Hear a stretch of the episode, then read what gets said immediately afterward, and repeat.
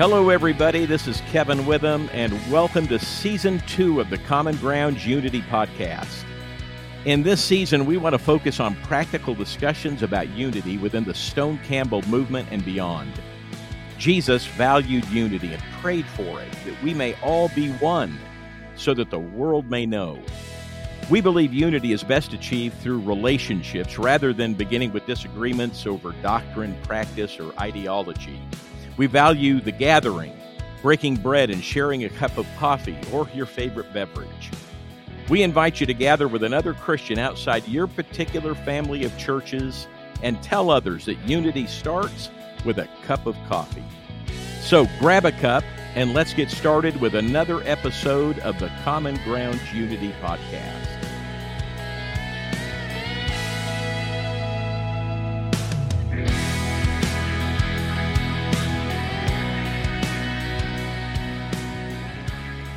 Welcome to the Common Grounds Unity Podcast, where our purpose is to have dialogue and discussions with people across the streams of the Stone-Campbell Restoration Movement.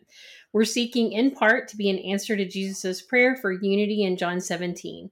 We're currently in a series focused on spiritual formation and its relationship to unity, and our guests today are Doctor Tim Robinson and Doctor Casey Tygrett, and we are super excited to have them with us. Uh, Kevin is not with us again today, so it's going to be just me and our two great guests. And so uh, thanks, listeners, for joining us. Uh, Doctor Tim Robinson serves as Lunger Associate Professor of Spiritual Resources and Disciplines at the Bright Divinity School at Texas Christian University. He teaches spiritual life and leadership, eco-justice and spirituality, transforming practices, spirituality, leadership, and justice, among other courses. He holds a P H D from Graduate Theological Union, an M Div from Emanuel School of Religion, and a B A from Milligan College. Prior to his service at Bright, he served as a pastor or associate pastor at various congregations in the Christian Church, Disciples of Christ, including one in Louisville, Kentucky, where I am. Uh, he's married and has uh, two kids, Isaac and Lydia, and two bonus children, Anna and Miriam, and we are super excited to have Tim with us. We have also Doctor Casey Tygrett, and he serves as the theologian in residence at Parkview Christian Church in Illinois. He's the spiritual director at Soul Care and an adjunct professor at Lincoln Christian University. He's a consultant with the Apprentice Institute at Friends University and the creator of the Otherwise podcast. He authored Becoming Curious, a spiritual practice of asking questions, As I Recall, Discovering the Place of Memories in Our Spiritual Life, and he has a new book coming in April of twenty twenty-three. He holds a doctorate of ministry from Lincoln Christian University, a master's of divinity in spiritual formation, and a B A in religion from Mount Vernon Nazarene University. He's married to Holly, and they have a fifteen-year-old daughter, Bailey. He likes long walks on the beach, and sarcasm is his love language, so he will fit in just perfect with this crew. So thanks, guys, so much for being with us. Uh, let's just jump in. Uh, I'm going to start with like an easy, really super light question. Where is the Stone-Campbell movement as it relates to spiritual formation right now? Just anybody want to try that? Thank you for te- thank you for not throwing us oh, in yeah. the deep end. I, this Tina, is just light tremendous. and fun. From the seat that I sit in, uh, the church I serve, what I notice is that uh, maybe now, and I don't want to say now more than ever, because that really has a, that's way too generalizing, but I think there is a hunger right now in people, and, and maybe it's, maybe it is a post-pandemic kind of thing, but there is a hunger in people not to return to the way that they were before their life uh, went into lockdown or whatever. I think there's a ruthless refusal to things being the same. And I think that applies to the spiritual journey as well. If there was a, not even a lukewarmness, but if there was a stuckness, if there was a, if there was anything that was, that felt like a hang up, I feel like there's an energy right now towards not going back to that. And some of that is recovering older traditions. Some of that is conversations across, bound, I mean, we're so much more connected now and so many more resources. So conversations across traditions uh, as we increase in our courage to be able to do that.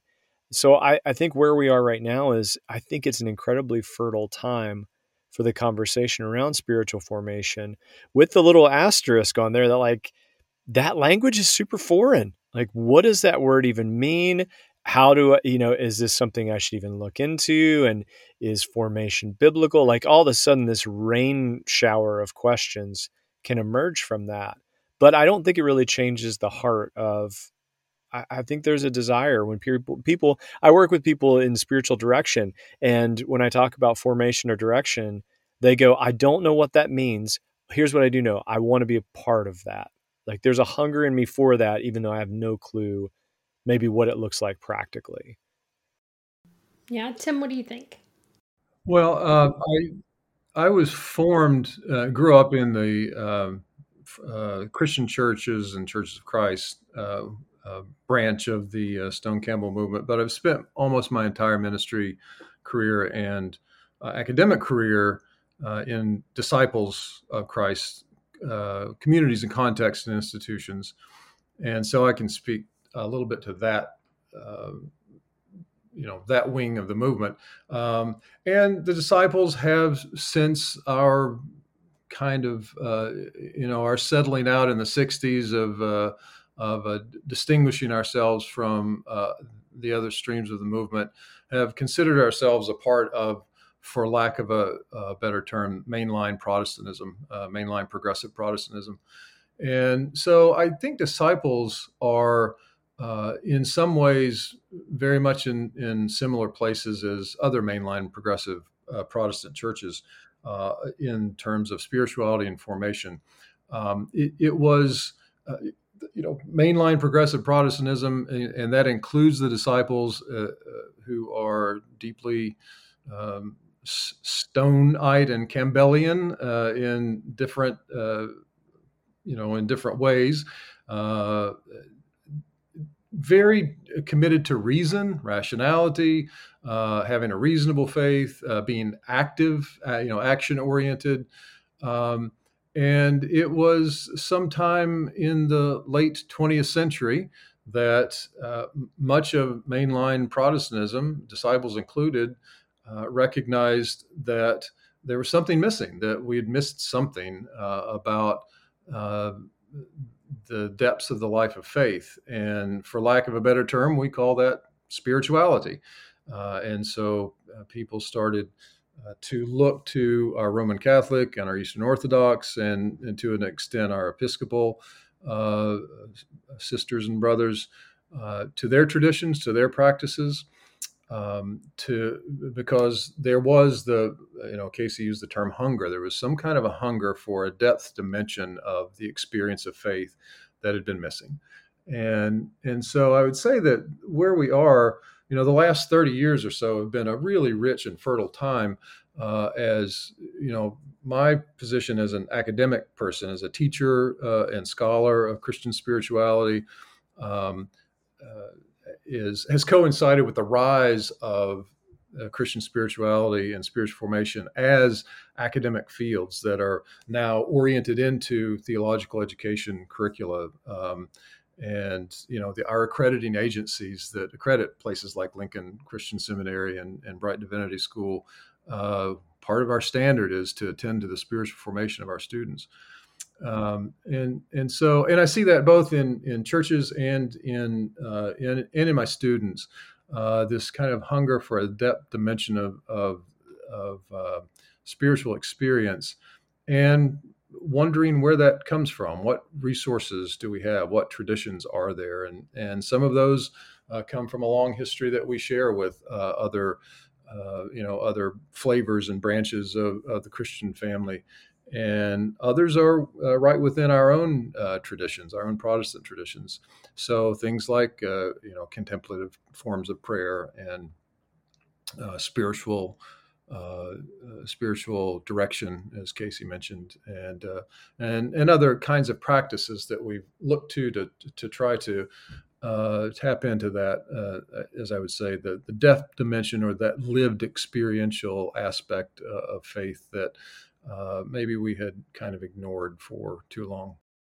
Do you think that like, I, like in your position, Casey, you're coming from like a church context, Tim, you're coming from the academic world, do you see the openness of people who are wanting to explore more contemplative, m- more um, like spiritual formation?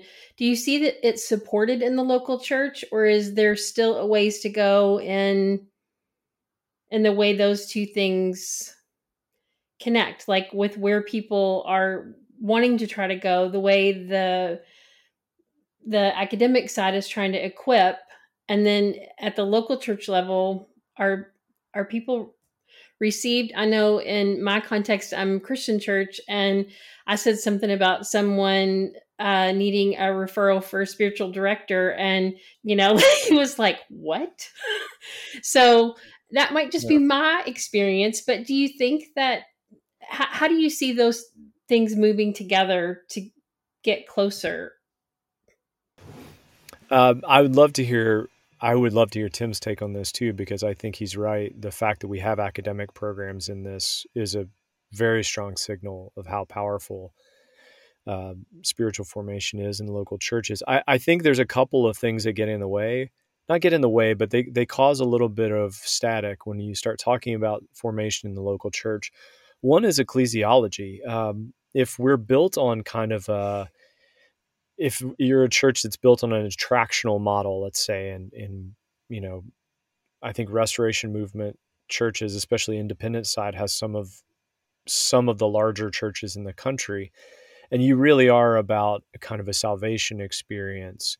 Mm-hmm. Um, I find that a lot of times in those contexts, reach, reaching people, moving people to a point of conversion or reconversion is in giant font and very intentional and very strategic.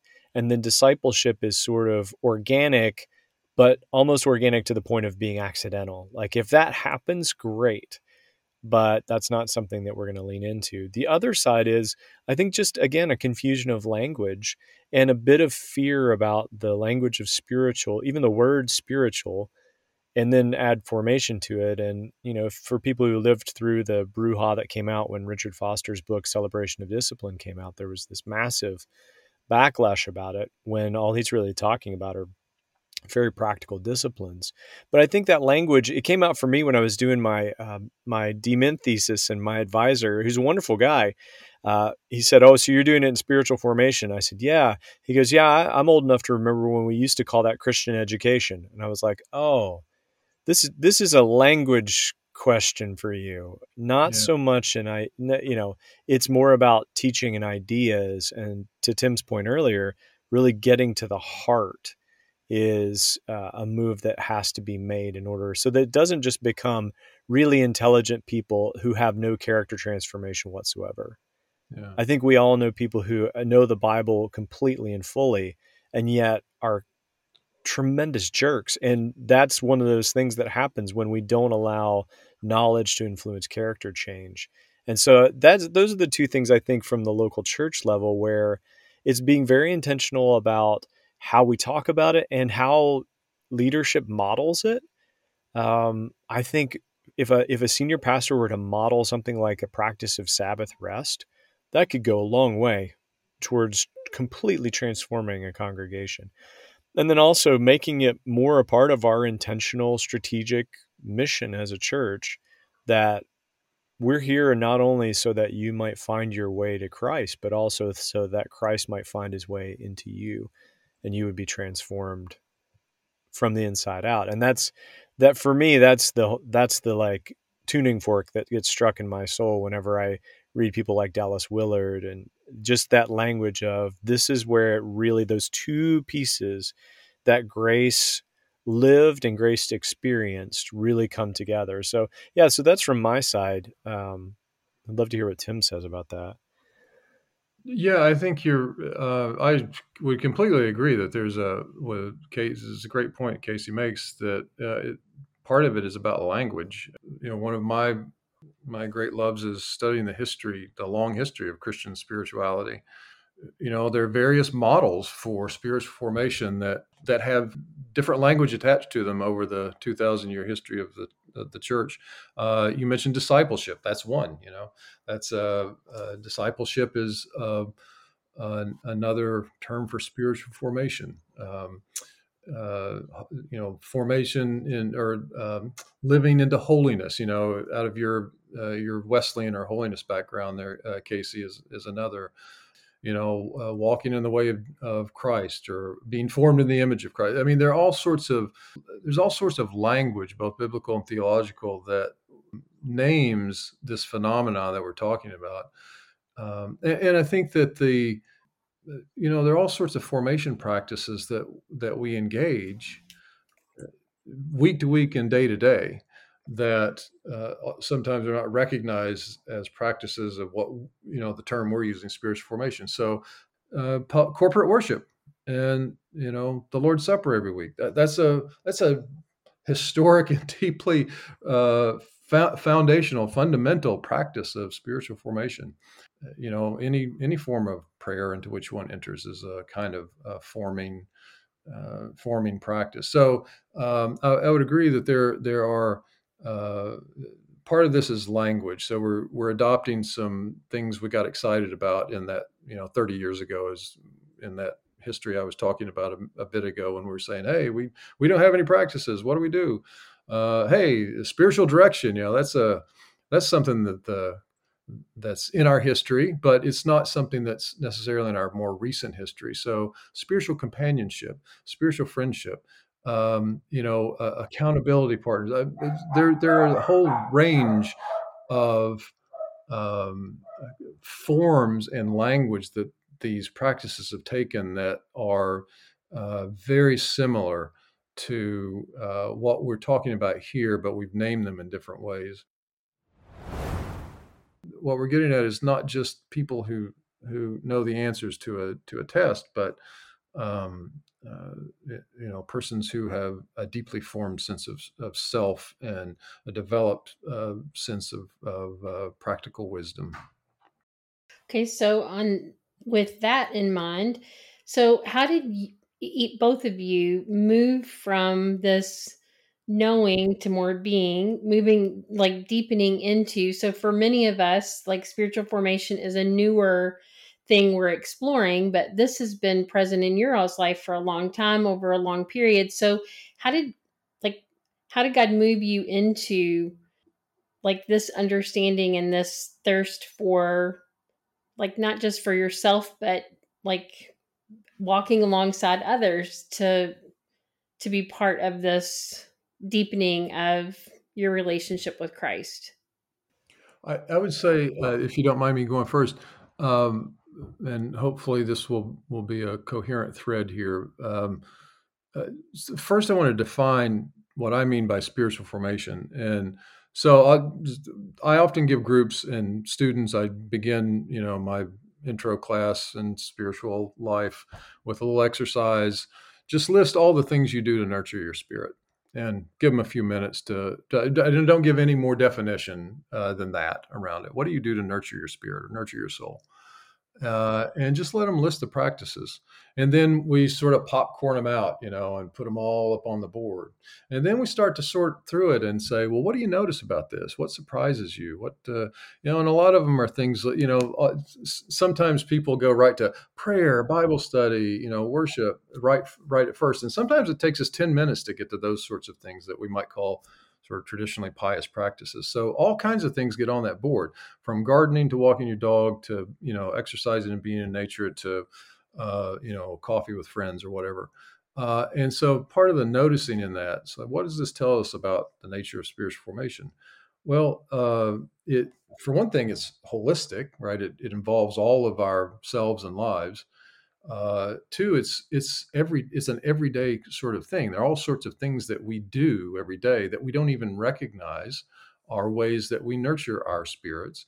And so three, that leads to a kind of a definition of spiritual formation, which is anything you do that enhances or nurtures um, that depth dimension of your faith, or that um, uh, you know uh, brings you into deeper knowledge of, of God, or a sense of God's presence in, in, in your life. So that, just to say, that's that's kind of a definition that I carry of, of, of spiritual formation, is anything that that we do that uh, those practice, any practice that we do that that nurtures that uh, sense of closeness to to the divine.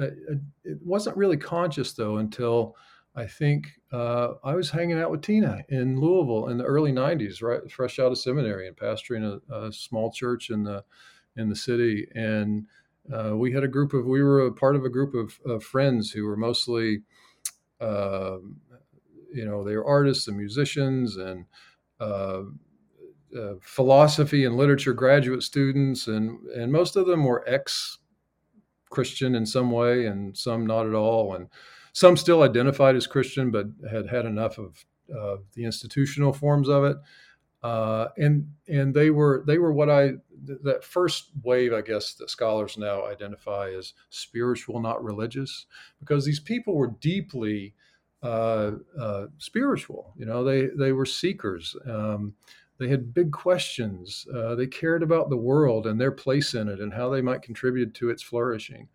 Uh, and they express that spirituality through their um, through their art, through their music, through their uh, sense of uh, care in community, uh, you know, f- among those friends and friendship.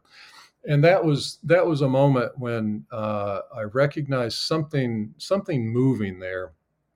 And um, uh, I mean, some of them knew. This was when the first, that wave of uh, historical Jesus scholarship was coming out, John Dominic Crossan and Marcus Borg.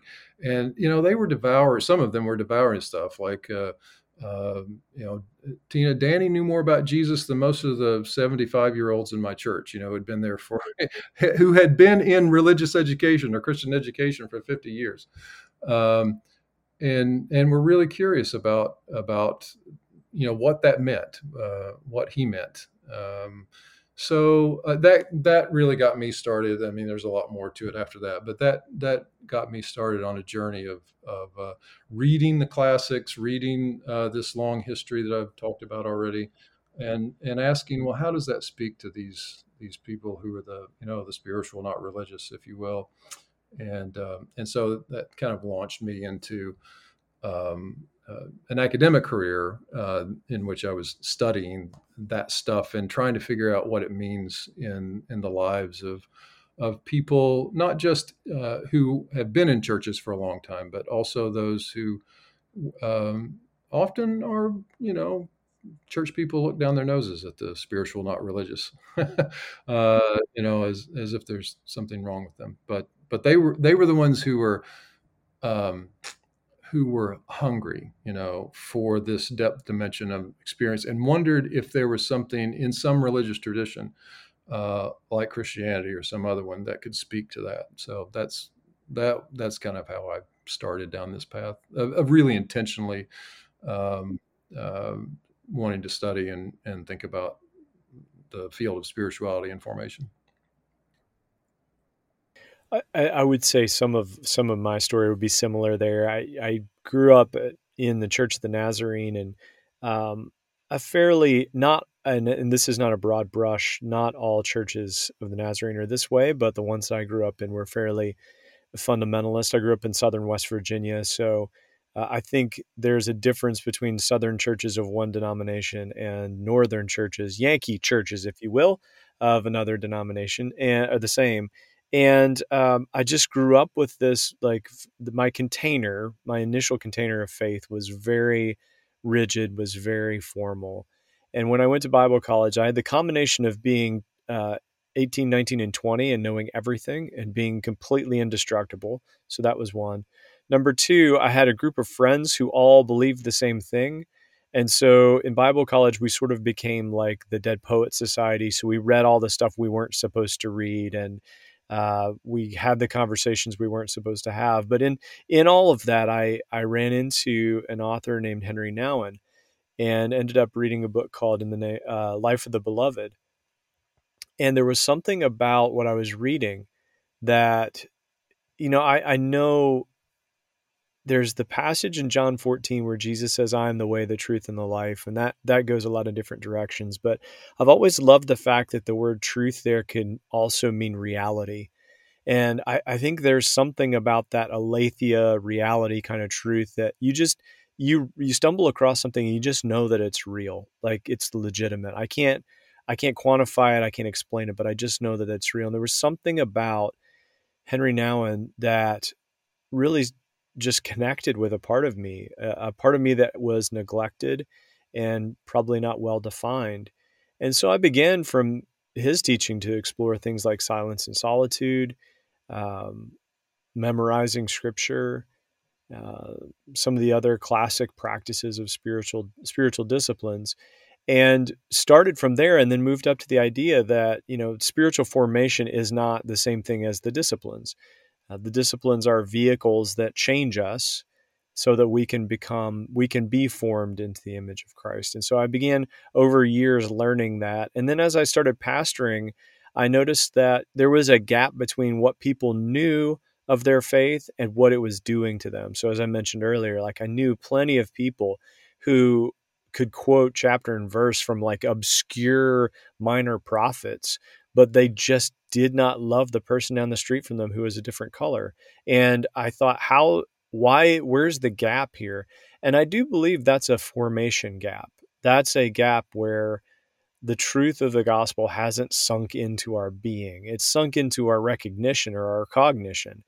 Uh, but we kind of get stuck at the cross and we don't ever get past that into what does life look like if you are now one in whom Christ dwells and delights? You know, if if Colossians three is a reality describing kind of passage where you're hidden in Christ, what does that mean? What does that mean for your marriage, for your neighbor? And so formation for me is not just, that all sounds like sermon application, but it really is the life of a changed character. And so my own journey was running into some of those things. You know, growing up in the South, I I picked up a ton of a ton of racism, and from the people who loved me the most and I loved the most. And so it took a long time to be able to draw those things out, and the Spirit just critiquing that and saying, I know you love that person, but you know, this is, this is part of your operating system and it shapes the way you see everything.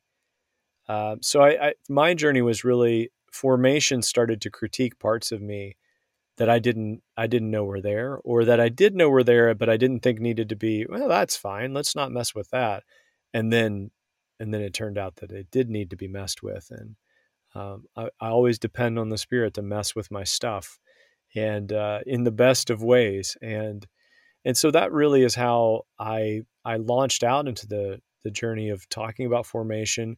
Spiritual direction for me has been a lot about understanding that our life with God is like our relationship with another person, is that it goes through stages and developmental spaces. And so just like a marriage goes from the honeymoon to the normalcy to the the middle path, middle path where it's sometimes feels like routine and sometimes feels like drudgery, but you're you're committed to each other despite uh, all the, you know, the feelings and the buzz that comes early on. Um, I started to realize that our, our life with God is the same. There are these stages we progress through. And so being a spiritual director gives me the opportunity to, and seeing a director myself, gives me the opportunity to walk with people as they go through each of those stages. Uh, because if there's no shepherding there, if there's no help to go through those, it, it's going to come out somewhere. It's not like something you just ignore. It's not like that thing in your car, you just turn the radio up louder. And oh, I didn't hear that. That's that's not really happening. It it will come back over and over again. And I watch it happen in either people who double down on legalism, thinking that maybe I just need to be more faithful, which is not the same thing, or they just abandon everything completely. And I think early on in my ministry, I was watching people go through what we'd now call deconstruction, uh, where they were tearing apart certain parts of their faith and no one was there to help them rebuild it. Um, things that had helped them believe to that point in their life started to started to crumble and started to fall apart. So being a director allowed me the opportunity to say, that's actually pretty normal. You know, when we hear there's a time and season for everything, a time to build, tear down, and a time to build up, that, that might be, I don't want to put words in the, in the writer's mouth, but that might be what we're talking about here. Like, faith grows through changes. You go through changes. So let's walk through this together and let's help rebuild that. And so that for me has been the really important part, is the way that, that God through others and through the conversation and the writings and the practices of formation has helped me take apart things and put them back together in a way that I hope, I don't know that it has, but I hope has made me a, a bit more humble, but also has made me into more of the person that God had in mind when I was, you know, formed in my mother's womb. And I, that, that should be the, the end goal of formation should be a wise life that really resembles the person we were always designed to be. And so that's the thing that's kept the fire of it burning for me, even when, you know, there've been criticisms of, oh, this is new age, or oh, you don't really care about the Bible, or, you know, this is all some sort of, it's not, it's detached from practical life. Um, And that's what I've loved Dallas Willard for so much, is he he says, you know, the gospel can be tested. You can take it out for a spin and live it and see what happens. It's a verifiable body of true knowledge. And uh, I think that's really helpful for, especially for me when I hear that feedback about, oh, it's just detached from reality. And it's, you know, dudes with long beards sitting on mountaintops thinking big thoughts. Like, no, it's single moms in the grocery store trying to figure out how to live without anger. That's, that's what this is. It's that kind of body of knowledge and wisdom that can be tested. So that's, that's really kept the fire burning for me over the years for, for formation. What is, what is something that you all have seen that helps us get unstuck from the being, uh, to the way that we're wired to, um, perform, to check off the list? We've been to church, we've, um, we're in an accountability group, or whatever the programs are at our church. How do we get unstuck from what we do to, to who we are, or how to be with God rather than do for God? Here's one of those places where the question doesn't, I mean, I've heard this question many times, and it doesn't make a lot of sense to me. Uh, I'm, I'm I'm wrestling with how to how I might rephrase it. Uh, so often students or persons in churches or whatever want to know, well, what do I do? You know, what do I do to uh, what what practices are there? You know, they're looking for magic practices that that create experiences or make them more whatever spiritual.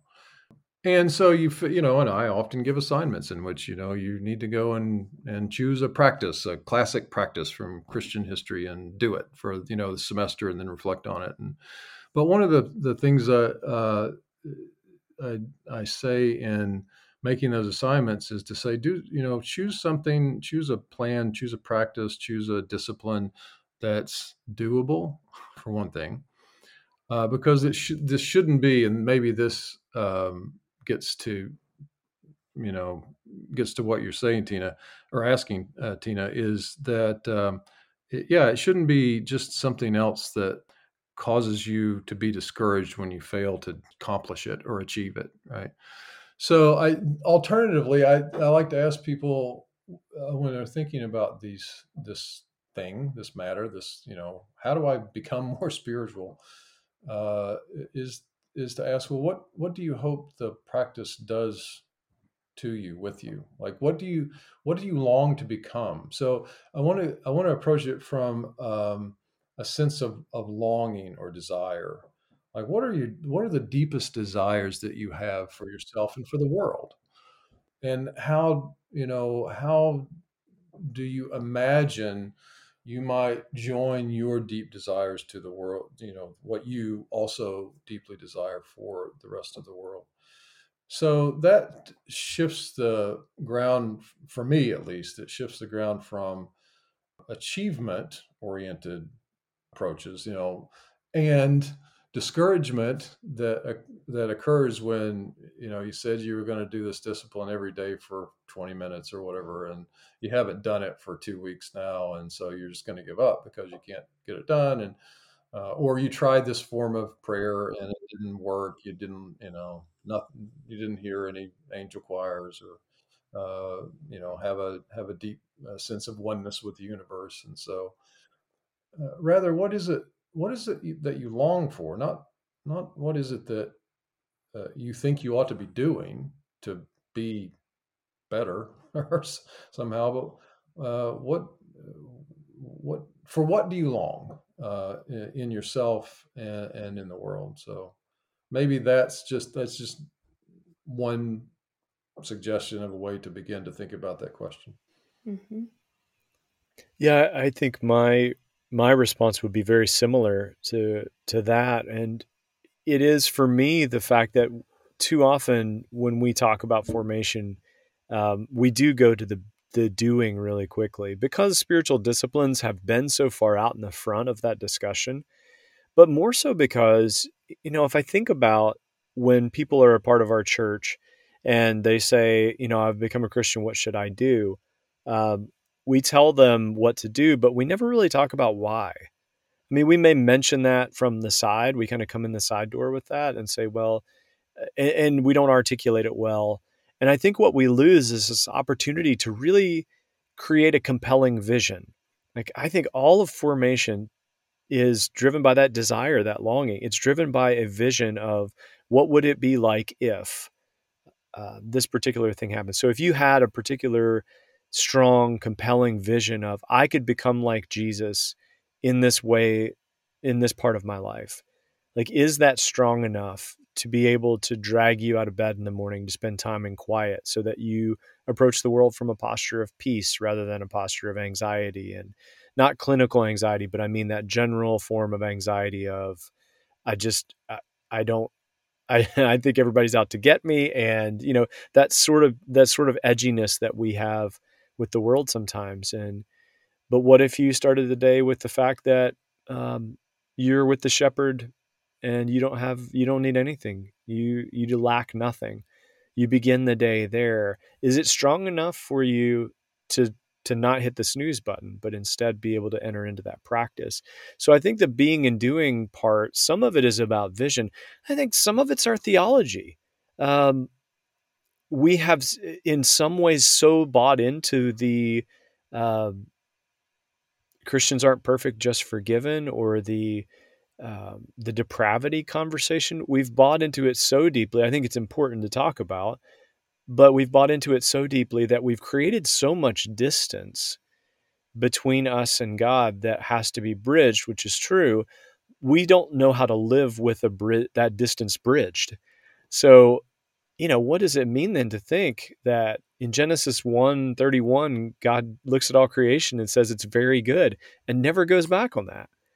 What? How do we live by that original blessing, knowing that God has bridged this gap? And our theology now says you're you're one in whom um, Christ dwells and delights.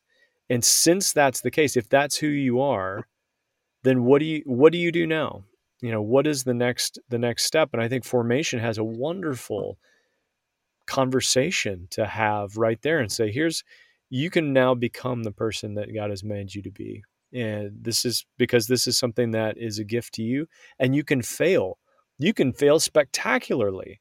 Uh, I hope, because I have, I mean, today, not, not even like in the last hour and a half, uh, but you can fail spectacularly at this, and it doesn't change your core identity. So the doing, I think, becomes a lot easier when it's no longer about performative faith. Uh, it is more about, you are already this person. You've discovered that through the person of Jesus. Now, since that's the case, what do you do now? Where do you go from here? I think that's the power that formation offers us in this conversation. I, I would just add to amplify that a little bit uh, is to say that there there is no, uh, in, in the whole long history of, of Christian spirituality, there's never been one one right way, right? Uh, the, uh, I once had a student who said, well, I'm in this class because, as we did a little, you know, uh, introduction exercise where I, why are you here? What do you hope for out of this class? And somebody said, well, I want to learn the right way to pray. Like, well, you're in the wrong class for one thing, uh, in the wrong school, and et cetera, wrong professor. Um, because one of the th- things that the, the long history of Christian spirituality shows us is the diverse forms uh, that spiritual practice takes. And there are, I, I like what I like to call, um, you know, Christians have found Uh, particular practices to be reliable in uh, enhancing one's awareness of God's presence and action in their lives. But those those uh, practices have never been the ends in and of themselves. So getting the practice right is, or doing it perfectly or doing it enough is, has never been the point. So it's not an end in itself. It is, uh, you know, those practices have been those uh, things that we do to uh, kind of, as I say, enhance our awareness of uh, the presence that is already uh, and always uh, before us, behind us, uh, and upholding us. Um, and and they've changed. So people have been going about their business trying to conform to what their monastic order or what the church or what their, you know, community uh, has said was the the authorized way to pray or the authorized way to practice faith. And they had some kind of powerful experience uh, that uh, overflowed the boundaries of what they knew. Uh, overflowed the boundaries uh, the, uh, that had been given to them, whether those were theological in nature uh, or, uh, pra- you know, praxis-oriented or, you know, had something to do with community mores, overflowed the boundaries of, of what they had been given. And often that led to new forms. So I think of just one example, uh, if, if to and uh, is the Ignatius of Loyola, uh, and, and the founder of the Jesuit order. So Ignatius is uh, recouping from an injury he sustained in battle. He's reading um, A Life of Jesus, uh, that was a devotional book of the time. And, and he has this incredible, powerful, mystical experience. And it's out of that, that experience that uh, he founds this order, which has this whole new form of, of, you know, we call it the spiritual exercises, the retreat in daily life. People still do it uh, today uh, with the, the guidance of a spiritual director, both in uh, you know, the Jesuit order and in other Catholic uh, contexts and now in Protestant contexts. Um, and a form of discernment that is so incredibly powerful that, that, uh, Uh, that it's probably the the way in which, you know, uh, the, the thing that we uh, often mean in circles I run in when we talk about discernment. We're talking about Ignatian discernment. And it was because, uh, you know, he was this sixteenth century um, Spanish um, um, person who had this powerful experience of Jesus in reading something traditional, but that just exploded the boundaries of what he knew or what he had been taught or what he had received, uh, and issued in a new form of spirituality that echoes uh, to today and is constantly being adapted to uh, different contexts in different ways today, even. So I, so I, I, I just like to, you know, tell people who are struggling with these kinds of issues that that uh, there's there's never been one one thing. There's never been one way to, you know, the that's the right way to do it. Uh, and the the particular uh, forms of practice themselves have never been the point, uh, never been an end in themselves, but only a, a means toward uh, toward getting toward that that you know sense of desire for what what you hope to become. You know, this conversation has, it's kind of like uh, when you look at something and then you just turn it a half turn and then you see it totally from a new perspective. And and this conversation, um, I hope for our listeners as well as for me, has helped reframe kind of this, the words that we use about spiritual disciplines versus spiritual formation and the depth of it and how it is evolving. And so I'm really excited that we have you guys back for another podcast. Uh, so I hope our listeners will join us again when uh, we go into a conversation about making room for God. So with uh, Doctor Tim Robinson and Doctor Casey Tygrett. And so uh, we'll see you next time on the Common Grounds Unity podcast. Thanks for joining us.